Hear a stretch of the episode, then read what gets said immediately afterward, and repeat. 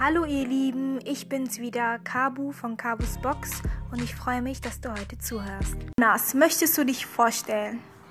Ja, gerne. Ähm, ich bin Jonas Bidiamba, 21 Jahre alt, äh, lebe in Wuppertal, ursprünglich aus dem Kongo und ja, das bin ich.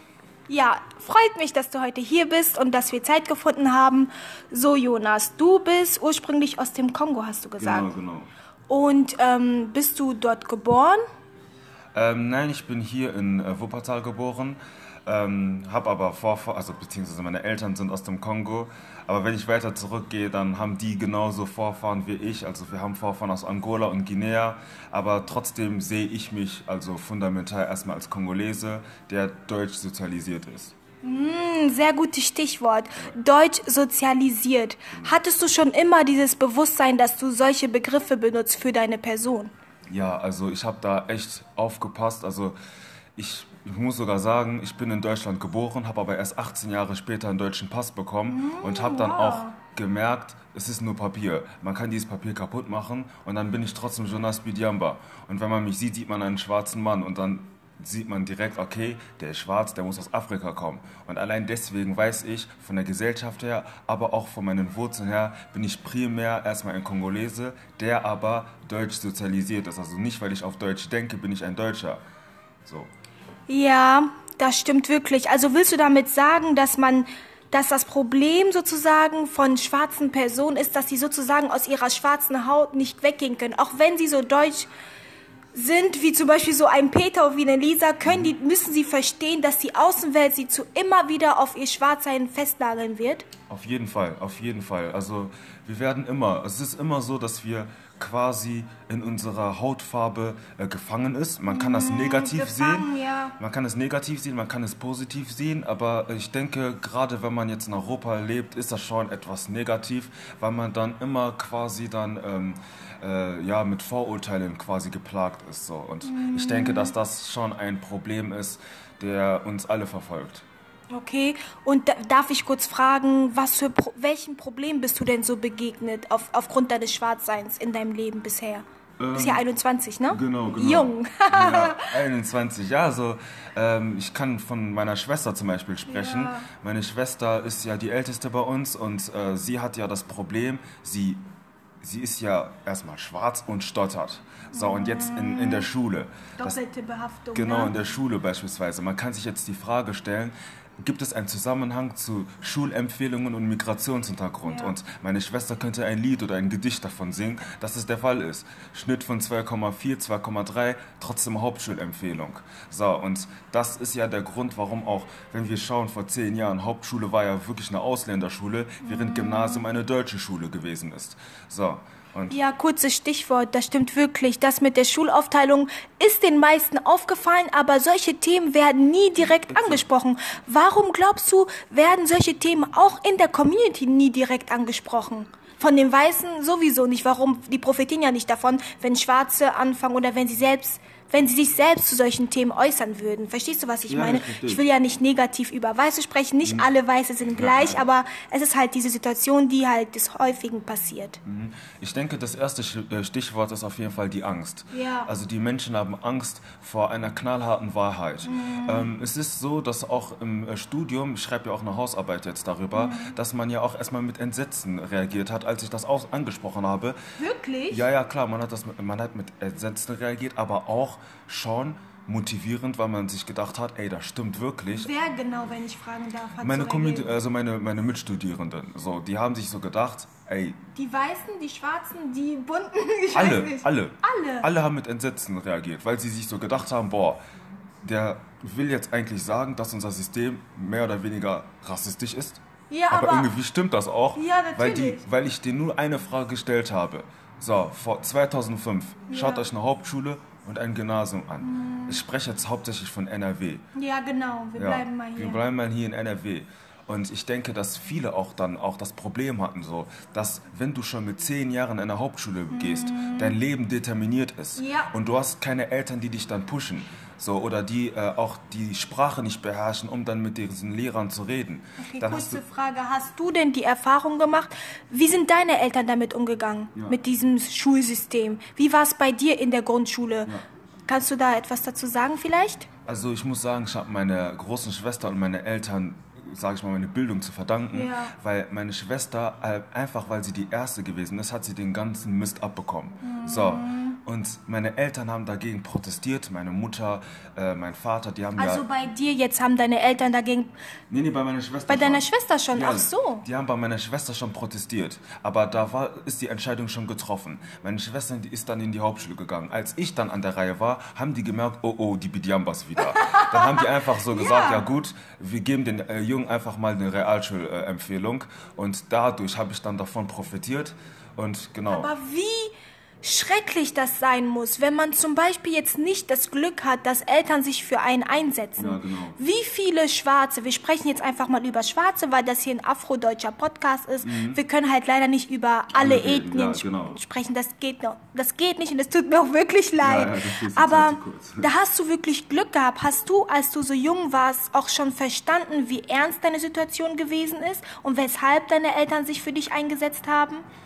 Nein, wenn ich ehrlich bin, habe ich das äh, später verstanden. Also ich muss sagen, meine Eltern haben mir zwar die Geschichte der Schwarzen erklärt, so, aber für mich war so, äh, so Namen wie Lumumba oder Martin Luther King, das war so Namen wie Spider-Man und Superman. Das war nichts äh, Großartiges. Aber, ähm, als Aber ich, du kanntest diese ich Namen kannte schon. die Namen. Siehst du, das ist auch ich das. kannte die Namen alle. Ja. Also das war, also meine Eltern hatten mir, mein, einige fanden das radikal, aber unsere Gute Nacht Geschichten bestanden nur aus solchen Geschichten von Malcolm X und so weiter. Wow, sehr engagiert aber, Ja, ne? ja, genau. Du denkst, das hat dich sehr Das stark hat mich geprägt. beeinflusst. Also ich muss schon sagen, die Art, wie meine Eltern. Man muss sagen, man könnte denken, dass meine Eltern sich immer streiten, aber die machen das manchmal extra, damit wir lernen zu debattieren. Weil meine Eltern, die, die schauspielern manchmal auch verstehe. diese Debatten, nur damit wir lernen, wie man kriterienorientiert debattieren kann. Sehr stark. So, und jetzt ähm, kann ich auch sagen, ähm, ich habe dazu, ich habe schon davon gelernt, ähm, dass das Problem einfach mit der Zeit zum richtigen Problem geworden ist. Also du meinst, wenn man nichts dagegen unternimmt oder wie willst du, was genau meinst du mit, das Problem wird mit der Zeit ernster oder größer? Ich, ich mein, ja, genau, mit der Zeit, weil man kann mir das nicht vorwerfen, aber ich habe das damals nicht realisiert, dass es ein Okay. Problem ist. Aber als ich jetzt einfach weitergelebt habe, ja, und ich habe das, ich habe das immer nur meinen Eltern überlassen zu kämpfen, habe ich dann irgendwann mal gemerkt, ey, warte mal, das ist wirklich ungerecht. Du kommst in der fünften Klasse an der Realschule an. Die ganzen Ja. Deutschen sitzen in der ersten Reihe, die Arabern sitzen in der Mitte und äh, die Schwarzen und Indern sitzen hinten in der Ecke. Also hast du dann bemerkt, also nachdem deine Eltern sich für dich eingesetzt haben, hast du angefangen, dein Umfeld zu beobachten, Genau. um zu sehen, ob es tatsächlich stimmt, dass unser System so rassistisch ist. Ja, ja, genau. Das habe ich erst mit der Zeit bemerkt. Und dann hab, ist mir aufgefallen, ey, warte mal, Mama, weißt du, in der zweiten Klasse gab es eine Froschecke. Ich saß mit Ali und Mehmet in der Froschecke und wir wurden von den anderen getrennt. Die haben, äh, äh, Von, wer sind die anderen? Waren es die Lehrer oder waren es die Schüler? die Schülern, also sage ich jetzt mal die deutschen Schülern, wir wurden von denen getrennt, die auch ins Gymnasium gegangen sind. Die wurden determiniert, ins Gymnasium zu gehen, wir wurden ausgebildet, in die Hauptschule zu gehen. Die haben die schwierigen Aufgaben bekommen, wie die einfachen. Mit der Illusion, wir können das alle. Dann kriegen wir eine Klausur, beziehungsweise eine Klassenarbeit, so hieß es damals, und wir haben natürlich vermasselt, weil wir nur die einfachen Aufgaben bekommen haben. Und dadurch hat sie dann begründet, wir gehören in die Hauptschule. Das war systematisch, das habe ich erst mit 14 entdeckt. Ey, das war eigentlich Rassismus, was sie gemacht hat. Das ist ja... Okay, das, das ist wirklich heftig. Das muss ich echt, das macht mich gerade auch sprachlos, Ja. dass du das jetzt nochmal erwähnt hast mit diesen ganzen Klausuren oder mit den ganzen genau. Tests, die so absichtlich so gestellt Genau, worden genau, sind. Das ist genau. schon heftig. Ist. Und ähm, nochmal eine kurze Frage allgemein so zu Rassismus. Jetzt abgesehen von diesem Schulsystem, was du bemerkt hast, das sehr rassistisch ist, Mhm. hast du auch in deinem Leben innerhalb der Community selbst Rassismus erfahren, dadurch, dass deine Eltern zum Beispiel sehr aktivistisch waren oder sind? Aber Meinst du jetzt innerhalb der Black Community? Ja. Ja, auf jeden Fall. Diskriminierung, klar. Also ich denke, ähm, ich bin ja auch äh, christlich aufgewachsen und ähm, ich habe in meiner Kindheit keine Kirche besucht. Ich bin erst so mit, mit, mit fünf Jahren oder sechs Jahren so richtig in einer Kirche gegangen. Und da ist mir schon aufgefallen, je mehr du nachdenkst, desto unbeliebter bist du oder desto unwillkommener bist du. Also In wenn unserer du, in Community. unserer Community, wenn du wirklich Probleme ansprichst, die wollen nur, dass alles so äh, äh, na- nach dem Motto Pipi Landstrumpf, alles ist toll, wir, leben, wir sind alle äh, kunterbunt und so weiter, äh, Hauptsache Rambazamba, alles ist schön, aber wenn du jetzt wirklich sagst, ey, in unserer Gesellschaft wir sind nun ein Hamsterrad, wir drehen uns nur im Kreis, dann bist du Feind Nummer eins.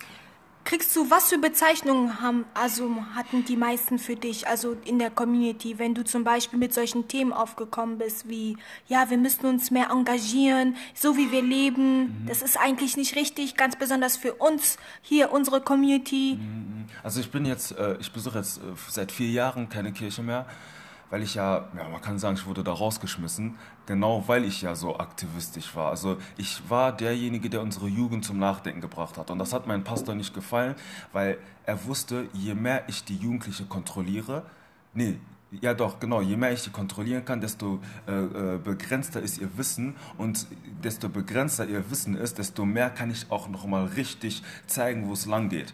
Und ich habe denen gesagt, ey, nein, eben nicht. Wir sind die Zukunft. Mhm. Wir müssen weiterkämpfen. Wir müssen, äh, wir müssen die Brücken von morgen bauen und nicht unsere Eltern. So, und das war ein Problem für ihn. Und ähm, dann kamen so Begriffe wie äh, Philosoph. Ich weiß nicht, ob, warum das eine Beleidigung sein soll. Aristokrat genau, ist auch genau. eine Beleidigung. Also ja. eigentlich nicht, aber. Nein, ja. eigentlich nicht, aber bei uns irgendwie schon, wo ich mir so denke, ey, also wenn, ich, wenn mir jemand sagt, du bist gebildet, soll das eine Beleidigung sein? Also ist es normal, dumm zu sein oder wie? Sehr gutes Stichwort, ja. ja. Ich glaube, dass viele das manchmal so empfinden, die sich tatsächlich so für unsere Community einsetzen genau, wollen. Genau. Und ähm, findest du, dass dein Aktivismus negativ ist? Hast du irgendwann mal so darüber nachgedacht, damit aufzuhören? Also aufzuhören nicht. Ähm, habe ich nie gedacht. Ich habe nur meine Art und Weise mal geändert. Also ich, ich, ich, habe, ich war am Anfang sehr radikal. Hm, wollte ich gerade fragen. Genau, ja. weil ich aber auch sehr emotional gewesen mhm. bin. Ich sag mal so, ich liebe meine Leute. Ich ja. liebe schwarze Frauen und Männer. Ich mhm. liebe einfach meine Leute. Und ich glaube, je mehr ich sie liebe, desto mehr sorge ich mich um sie. Und je mehr ich mich um sie sorge, desto wütender werde ich, wenn ich sehe, dass sie nur Mist bauen so, dass die nichts machen. Und dadurch wurde ich etwas radikaler und habe manchmal die Empathie verloren. Und als ich dann nur Kritik bekommen habe, anstatt dann aufzugeben, habe ich gesagt, okay, ich ändere dann meine Art und Weise und habe dann Dialoge gesucht. Hm, sehr gut. Ja, das ist erstmal, also das ist erstmal das, was ich gerne euch hier zu Jonas mitteilen wollte. Es wird einen zweiten Teil geben und zwar macht Jonas nämlich auch Videos auf, ja, auf YouTube natürlich, genau, YouTube, ne? Ja. Und was machst du genau für Videos? Nur kurze Einführungen, damit die Leute so einen Einblick gewinnen können? Ja, also das Ganze nennt sich Lux. Äh, Lux ist auf Lateinisch heißt Licht. Licht steht einfach für Wissen. Ja, ich, äh, das ist eine, so eine Wissensvergabe. Ich denke, wenn wir unsere heutige Gesellschaft definieren müssen, wollen, müssen wir die Vergangenheit erforschen. Und das tue ich quasi. Ich versuche die Geschichte der Schwarzen zu erklären und das dann auf die heutige Zeit oder auf die äh, äh, Zukunft quasi dann mit einzubinden. Also das ist quasi die Geschichte der Schwarzen, ob in Afrika, Europa oder äh, woanders. Ja, das war's erstmal mit Jonas und ich freue mich schon auf den zweiten Teil. Schaut auf meinen Instagram-Account vorbei. Dort werde ich Jonas Account und äh, YouTube-Link verlinken. Okay, bis dann, Leute. Tschüss.